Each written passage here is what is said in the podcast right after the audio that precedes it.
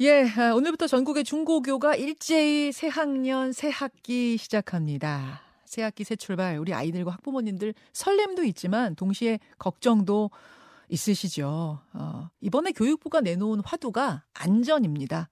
코로나19로부터의 안전, 사고로부터의 안전, 뭐 다양한 안전이 있는데 아무래도 최근에는 학교 폭력으로부터의 안전이 주요한 화두가 되고 있죠. 아, 오늘 뭐 이런저런 현안들 에, 교육부 이주호 장관 사회부총리와 함께 짚어보도록 하겠습니다. 아, 이주호 사회부총리 겸 교육부 장관님 안녕하세요. 네, 안녕하십니까. 예, 어, 오늘 새학년 새학기 첫날인데 교육부의 최우선 목표 안전한 학교로 세우셨다고요. 네, 뭐 학부모님들이 아이들 학교에 보낼 때 안전만큼 중요한 것이 있겠습니까? 그래서 아, 앞에서 말씀하셨지만 폭력이라든가 또 불법 촬영 또 이제 등하굣길 안전 사고 마약 등 갖가지 이제 아이들을 위협하는 안전 문제에 대해서는 어 국가가 꼭 책임을 지고 확실히 그 보장해야 된다고 생각을 합니다. 예, 사실은 이제 학교 안에서의 안전 전보다 많이 좋아졌어요. 요즘 참 여러 가지로 제도들 많이 생기고 좋아졌습니다만 여전히 불안한 요소들이 있습니다. 그 중에 하나가 최근에 학교 폭력 문제. 아가 굉장히 중요한 화두로 떠올랐죠. 그 이야기부터 좀 해볼게요. 네네. 장관님, 최근에 이제 추순, 정순신 변호사 아들이 학교 폭력을 행사하고도 정시 전형으로 서울대에 입학했다 해서 여론에 공분 사고 있는데 여기에 대한 대책을 세우고 계신다고요? 네, 대통령께서도 이제 뭐 어, 이게 얼마나 엄중한지 강조를 하셨고요. 그래서 예. 이제 어, 3월 말까지 그 대책을 지금 마련하기 위해서 음. 어, 전문가들 또 여론 수렴하고 있습니다. 3월 말이라면 이제 얼마 남지 않았는데 어, 교육부 네. 자체적으로도 논의를 많이 하실 거예요. 좀 윤곽이 잡힌 게 있습니까? 어, 아직까지는 이제 뭐 여론 수렴하고 있고요. 전문가들로부터 다양한 의견들을 듣고 있습니다. 아시다시피 이제 학교 폭력 문제가 처음에 이제 대, 종합 대책이 마련된 것이 2012년도였거든요. 예. 그때 뭐 제가 그 장관을 하고 있었던 시기였기 때문에 음. 어 그때 이제 마련했던 그큰 틀이 사실 10년이 지났기 때문에 한번 또 대대적으로 좀 손질을 봐야 될 때가 된 것 같습니다. 그래서 어. 어 이번에 좀 근본적인 대책을 좀 마련하기 위해서 노력하고 있습니다. 아 생각해 보니까 진짜 학생 기록부에다가 그 학교 폭력 가해 사실 기록하는 첫, 첫 시작이 이주호 장관님이 장관하실 때죠? 네, 그때였습니다. 아, 네. 그러네요. 사실 그때는 더 강력했어요, 지금보다. 그때도 이제 기억나실지 모르겠습니다만 대구 학생 자살 사건이 맞아요. 정말 큰 충격을 줬습니다. 굉장히 컸죠. 그래서 예. 예. 그래서 뭐 거의 저도 1년 내내 이거, 이거 이 문제를 가지고 고민하고 또 대책을 만들고 이런 수립을 했던 기억이 나거든요. 음. 어, 지금도 이제 못지않은 큰 파장이 있기 때문에 예. 어, 이, 이번 위기가 기회 아니겠습니까? 음. 그래서 어, 정말 또또 한번 어, 그 학교 폭력 대책을 근본적으로 한번 어, 제대로 잘 마련해 보겠습니다. 그 당시에는 초, 초등학교, 중학교 같은 경우에는 졸업 후 5년 동안 그 사실을 기록하게 했고 고등학교는 네네. 졸업 후 10년 동안 그 기록을 유지하게 하는 그런 식이었죠. 네, 네. 예, 그랬다가 어, 오히려 지금 그게 좀 완화가 됐는데 장관님 맞습니다. 생각하시기에는 그 부분 조금 더 강화가 이번에 돼야 될 필요가 있다고 보세요? 어, 의견들을 듣고 있습니다. 뭐 학교 폭력 대책은 이제 그런 이제 직접적인 수단도 있지만 예. 그 당시에도 강조했습니다만 인성 교육이라든가 음. 아이들 스포츠 예능 교육이라든가 이렇게 해서 아이들의 이제 그런 학교에서의 생활부터가 좀 많이 달라져야 되거든요. 학교 음. 문화가 아, 달라져야 아, 되죠. 그래서 예. 이제 그런 것들을 좀 근본적으로 다 하나하나 좀 점검을 하려고 합니다. 예, 그런 부분을 당연히 동반해야 될 거고 그런 네네. 인성 교육이라든지 아이들의 스트레스를 다른 쪽으로 풀어주는 것과 맞습니다. 함께 그럼에도 네네. 불구하고 학폭을 저질렀을 때는 좀 엄벌에 처해야, 처해야 한다 이런 기조는 갖고 가는 겁니까?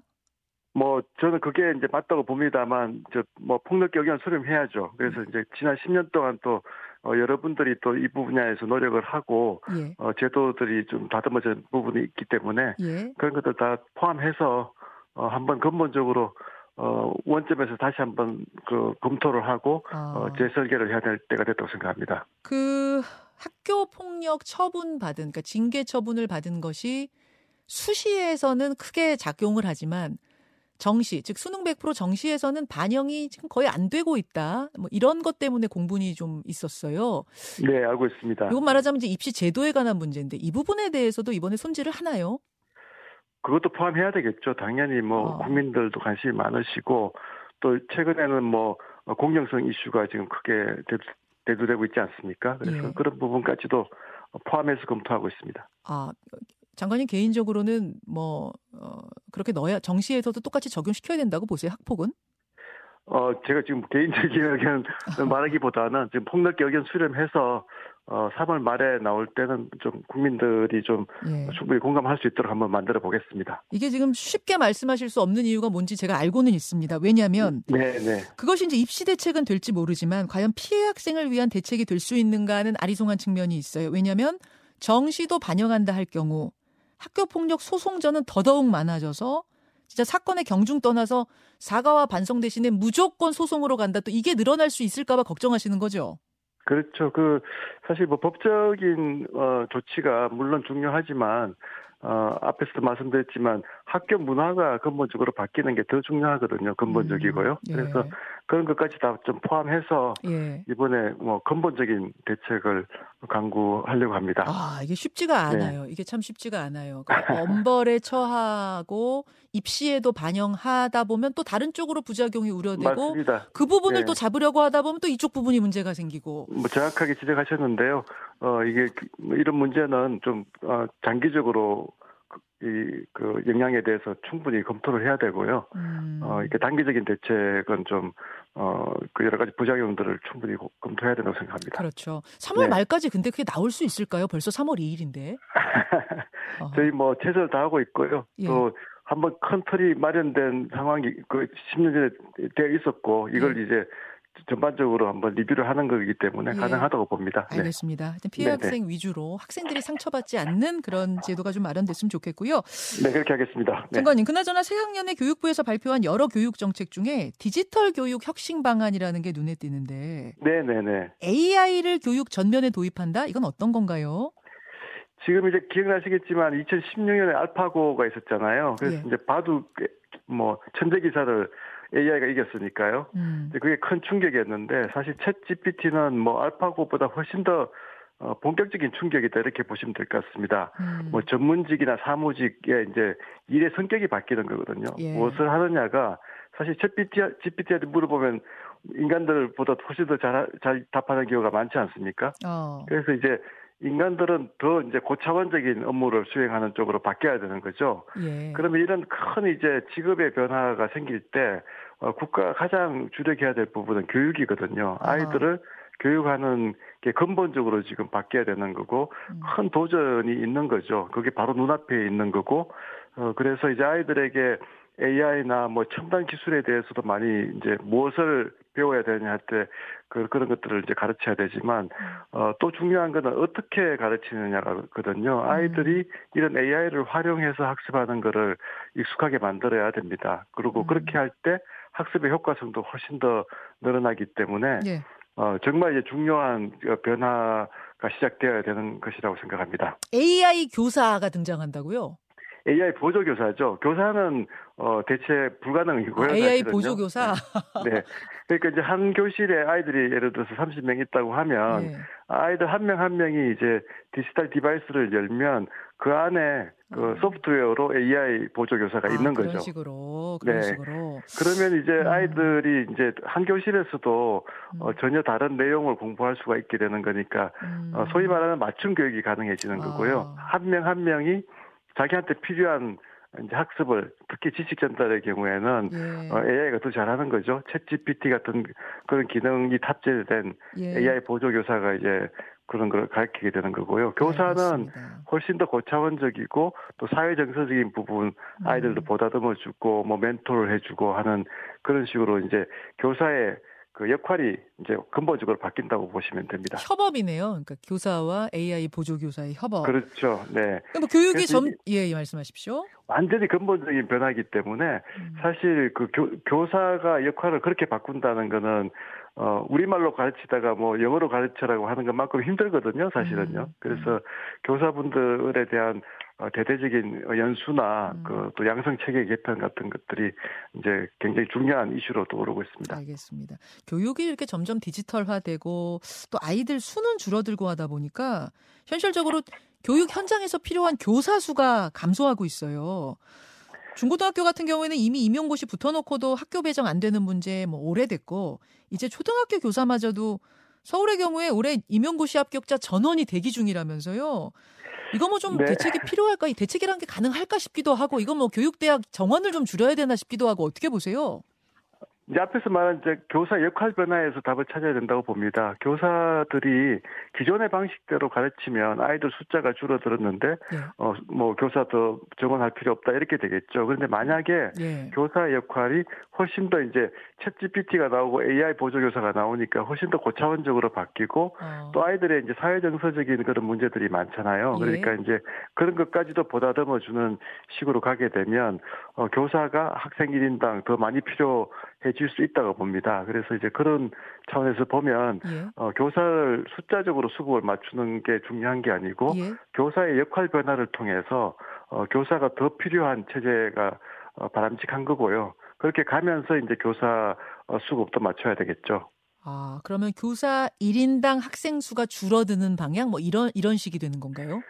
이제 그렇게 되기 위해서라도 교사의 역할 변화가 돼야 된다는 뜻입니다. 음. 그래서 이제는 학생들의 뭐 최우선이니까 학생들이 정말 새로운 시대에 맞는 그런 역량을 갖추기 위해서는 교사의 역할 변화가 핵심이고 음, 음. 그런 역할 변화가 될 때는 어 지금처럼 이렇게 어, 수급을 계산하는 것보다는 더 음. 많은 교사가 필요할 수도 있다 이렇게 어, 생각합니다. 교사는 더 필요해질 수도 있다. 그러면은 교육대학교 입학 정원 줄여야 되는 거 아니야? 당장 뭐 이런 이야기 나오는데 그건 아니라고 보세요. 그 방향은. 그거보다는 오히려 교사의 역량을 예. 어, 더 강화해서 역할을 변화시키는데 정부가 더 주력해야 된다 이렇게 생각합니다. 알겠습니다. 알겠습니다. 네. 최근 교육계에 큰 사건이 하나 터졌죠. 흔히들 모의고사라고 부르는 그 학, 학력 평가 시험 성적표가 전국 30만 고등학생의 성적표 파일이 유출이 된 겁니다.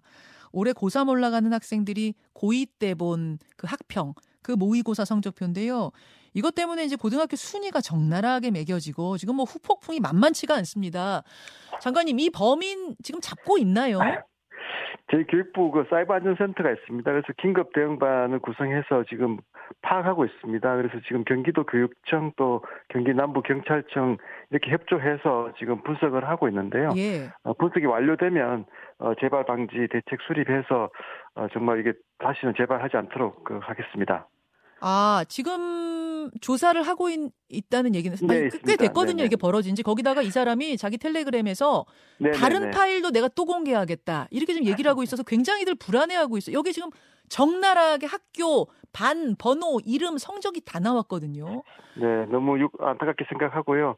하여튼 뭐 이런 일들 재발되지 않도록 예. 사실 뭐 개, 굉장히 중요한 개인 정보지 않습니까? 굉장히 중요하죠. 네, 네, 네. 이게 그러면 이게 해킹을 당한 건가요? 경기도 교육청이?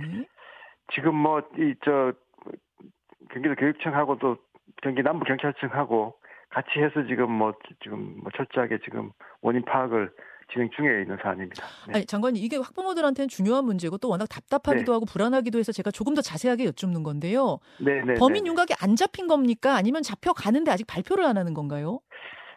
그 고사안에 대해서는 좀 지금 이제 워낙 지금 수사 중이라서 어 제가 지금 이렇게 말씀드리기는 좀 특별한 지금 단계가 아닌 것 같고요. 어 바로 이제 파악되는 대로 바로 발표할 예정입니다. 학생인가요? 지금 뭐 수사 중인 사안입니다. 지금. 네. 아, 아니 네. 이게 요즘 이제 학, 학원에서는 네네. 아 어느 학교가 몇 등 했어요. 어느 학교는 뭐 어때요? 이, 이런 이제 정보들이 다 있고 이걸 바탕으로 해서 고등학교 입시 상담 뭐 이런 게 다 이루어지고 있을 정도로 학교 줄 세우기가 이 파일에 의해서 적나라하게 되고 있는 상황이에요. 생각보다 굉장히 심각합니다. 아, 네. 뭐 정말 심각하다는 걸 알고 있고요. 예. 이게 지금 뭐 저희들도 그래서 지금 뭐 원인 파악 그 최선을 다하고 있고요. 예. 바로 이제 파악되는 대로 예. 알려드리겠습니다. 그래서요. 제가 네. 중요하다는 네 말씀을 장관님께 좀 부탁을 드리고 장관님 그럼 네네. 범인이 안 잡혔어요? 지금 수사 중인 사안이라서. 아, 잡혔는지 안 잡혔는지만이라도 좀 알려주실 수 있을까요? 지금 뭐 지금 말씀드리기 힘듭니다. 네, 죄송합니다. 아, 알겠습니다. 네. 알겠습니다.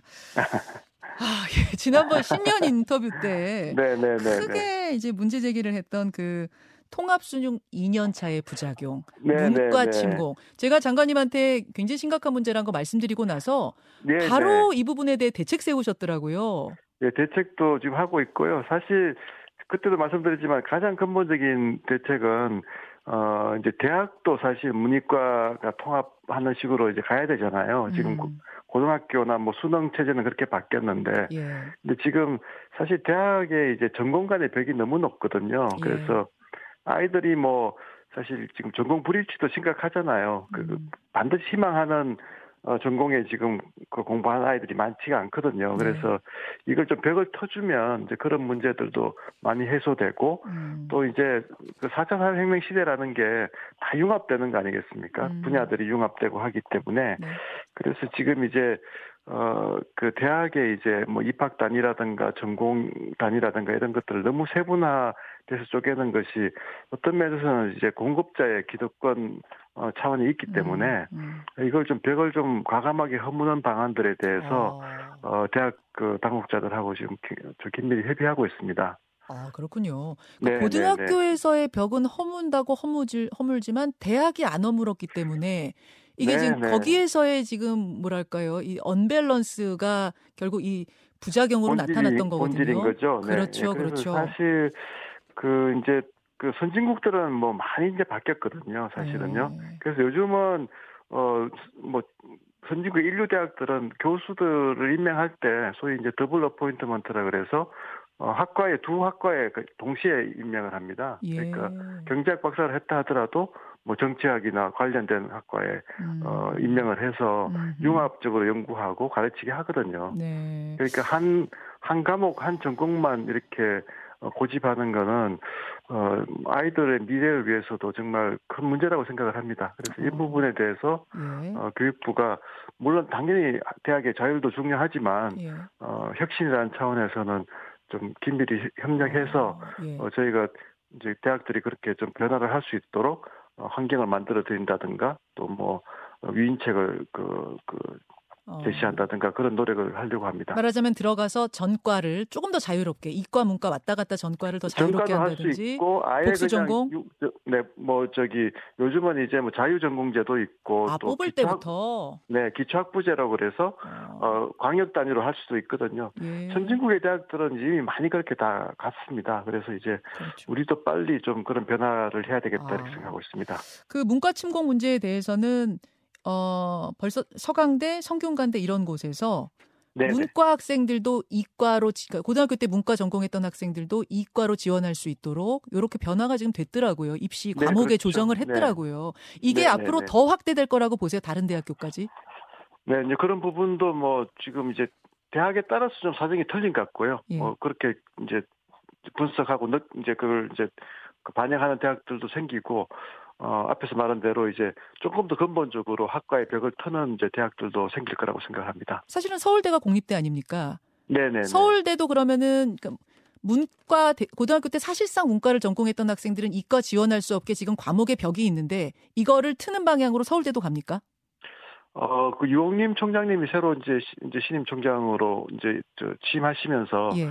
사실 그 어, 공약으로 그런 이제 뭐 기초학부제 같은 공약도 내것인 걸로 알고 있거든요. 어. 그래서 이제 그런 것들이 이제 뭐 당연히 이런 문제는 워낙 교수님들이 다 관심이 있기 때문에 사실 학교 내에서 뭐 충분히 협의해서 결정돼야 될 일이지 교육부가 뭐 이렇게 하라 저렇게 하라 할 수는 없는 거 아니겠습니까? 물론 그렇지만 어, 워낙 이제 큰 이제 사회적 분위기나 또 어, 사회적 협의를 통해 가지고 음. 이런 큰 변화가 좀 대규모 단위로 일어날 수도 있다고 생각을 합니다. 음, 예, 문과 침공에 대한 대책으로 이미 서강대, 성균관대는 움직였고 서울대, 네네. 네. 국립대, 서울대도 움직일 가능성이 있다고 말씀하시는 거네요. 어, 그 뭐 학교에 이제 뭐 자체적인 문제지만 또 그런 가능성도 있다고 생각을 합니다. 예, 네. 알겠습니다. 알겠습니다. 아, 이주호 교육부 장관 사회부총리와 함께 여러 가지 지금 이야기를 나누고 있는데요. 그 이 문제는 지금 현실적으로 장관님이 어떻게 하실 수 있는 문제인지 모르겠습니다만 제가 질문은 네네. 드릴게요. 네네. 이번 입시에서 아주 뚜렷하게 나타난 문제가 의대 쏠림 현상이었어요. 네네네. 어, 단적인 예로 연대 반도체 공학과는 취업이 보장된 학과인데도 최초 합격자 전원이 등록 포기. 이제 네, 네. 그 이후로 다들 뭐 의, 의대로 간다, 재수 삼수에서도 간다 이런 분위기가 사회에 지금 만연하다는 건데 취업 때문에 이게 글쎄요 교육부가 이 의대 쏠림 현상에 대해 뭔가 대책을 세울 수가 있는 건지 모르겠습니다만 여하튼 질문 드립니다. 어떻습니까? 네 네.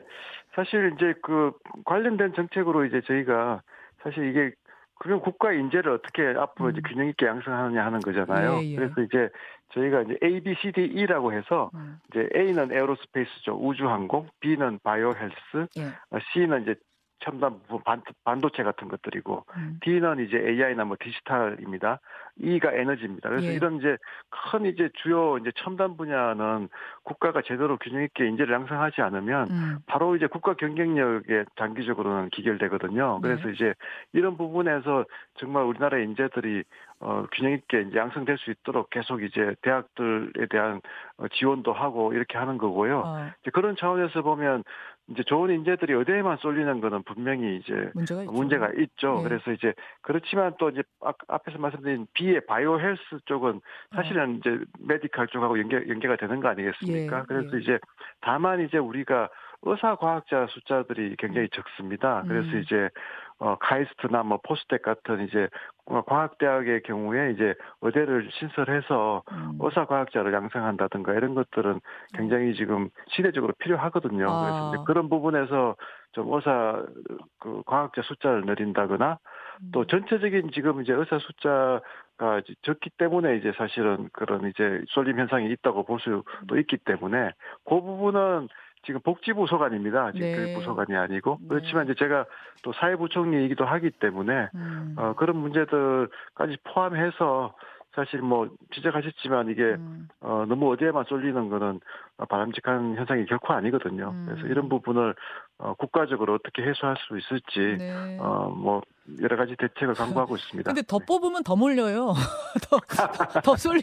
그게 대책이 될 수 있을지는 저는 잘 모르겠고. 아닙니다. 수급이라는 게 뭐 냉정하죠. 너무 많이 이제 공급 적게 네. 공급되기 때문에 이제 그만큼 이제 뭐 여러 가지 이제 네. 그 대우가 좋아지는 거기 때문에요. 그뭐 아. 임금 체계라든가 그래서 그런 부분은 일단 뭐 장기적으로 계속 알겠습니다. 고민해야 될 문제라고 예, 생각합니다. 예. 네. 과학자들에 대한 어떤 사회적인 대우라든지 뭐 이런 네, 것들이 네, 같이 그렇죠. 개선되는 뭐 이런 것들이 좀 필요할 것 같고요. 맞습니다. 한 1분 남았는데요, 장관님. 이런 질문이 네, 들어왔어요. 고교 학점제가 곧 시행이 되는데 그 고교 학점제라는 커다란 변화에 발맞춰서 대입에도 변화가 있는 것이냐, 2028년 대입 개편 논의를 하고 계시는 것이냐, 어떻습니까?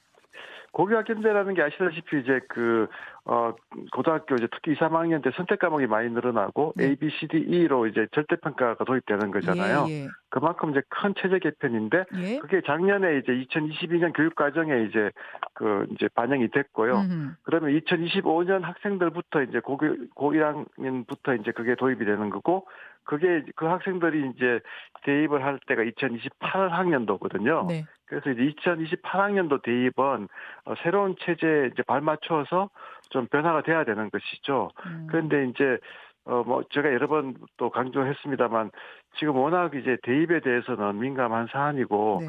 또 이제 그 안정성이나 예측 가능성이 또 중요하잖아요. 그렇죠. 그래서 이제 그런 부분을 충분히 좀 존중하면서, 음. 그렇지만, 어, 변화되는 그 교육 과정에 또 발맞춰서 입시가 또 조정돼야 될 부분들이 있기 때문에 어. 시안을 우리가 이제 2000, 아, 올해 이제 그 상반기에 시안을 어, 제출을 하고요. 네. 지금 이제 국가교육위원회라는 사회적인 합의 교육가 있습니다. 예. 그래서 예. 거기서 이제 또 심의하고 논의하고 하는 그런 절차를 거쳐서 그렇게 해서 좀 안정적으로 대입은 가져가려고 합니다. 안정 안정성을 기본으로 한다. 그럼 지금 정시 40% 이상이라는 그 룰, 그 큰 방향에는 큰 변화는 없는 겁니까? 이제 그런 것들도 이제 전문가들이 다 이제 그 저기 이제 그 이제 그 그런 안정성 차원에서 이제 그 강조를 하고 있는 거고요. 예. 어, 구체적인 이제 시안이 이제 곧 나오니까요. 이제 그때 이제 음. 어, 공개를 하고 이제 본격적으로 논의하도록 하겠습니다. 27년까지는 최소한 이 정시 40% 룰에는 변화가 없는 건가요? 이제 그런 부분도 이제 결국 뭐 그 전문가들이 지금 시안을 만드는 상황이기 때문에 네. 제가 너무 또 구체적으로 이야기하는 건좀 아닌 것 같고요. 예. 큰 방향만 제가 말씀드리겠습니다. 알겠습니다. 네. 장관님 그 확정이 좀 되고 나서 한 번 더 그럼 좀 자세한 설명 해주시면 좋을 것 같네요. 네, 또 뵙겠습니다. 오늘 네. 여기까지 말씀드렸죠. 고맙습니다. 네, 감사합니다. 예, 이주호 사회부총리 겸 교육부 장관이었습니다. 김현정의 뉴스쇼는 시청자 여러분의 참여를 기다립니다. 구독과 좋아요, 댓글 잊지 않으셨죠? 알림 설정을 해두시면 평일 아침 7시 20분 실시간 라이브도 참여하실 수 있습니다.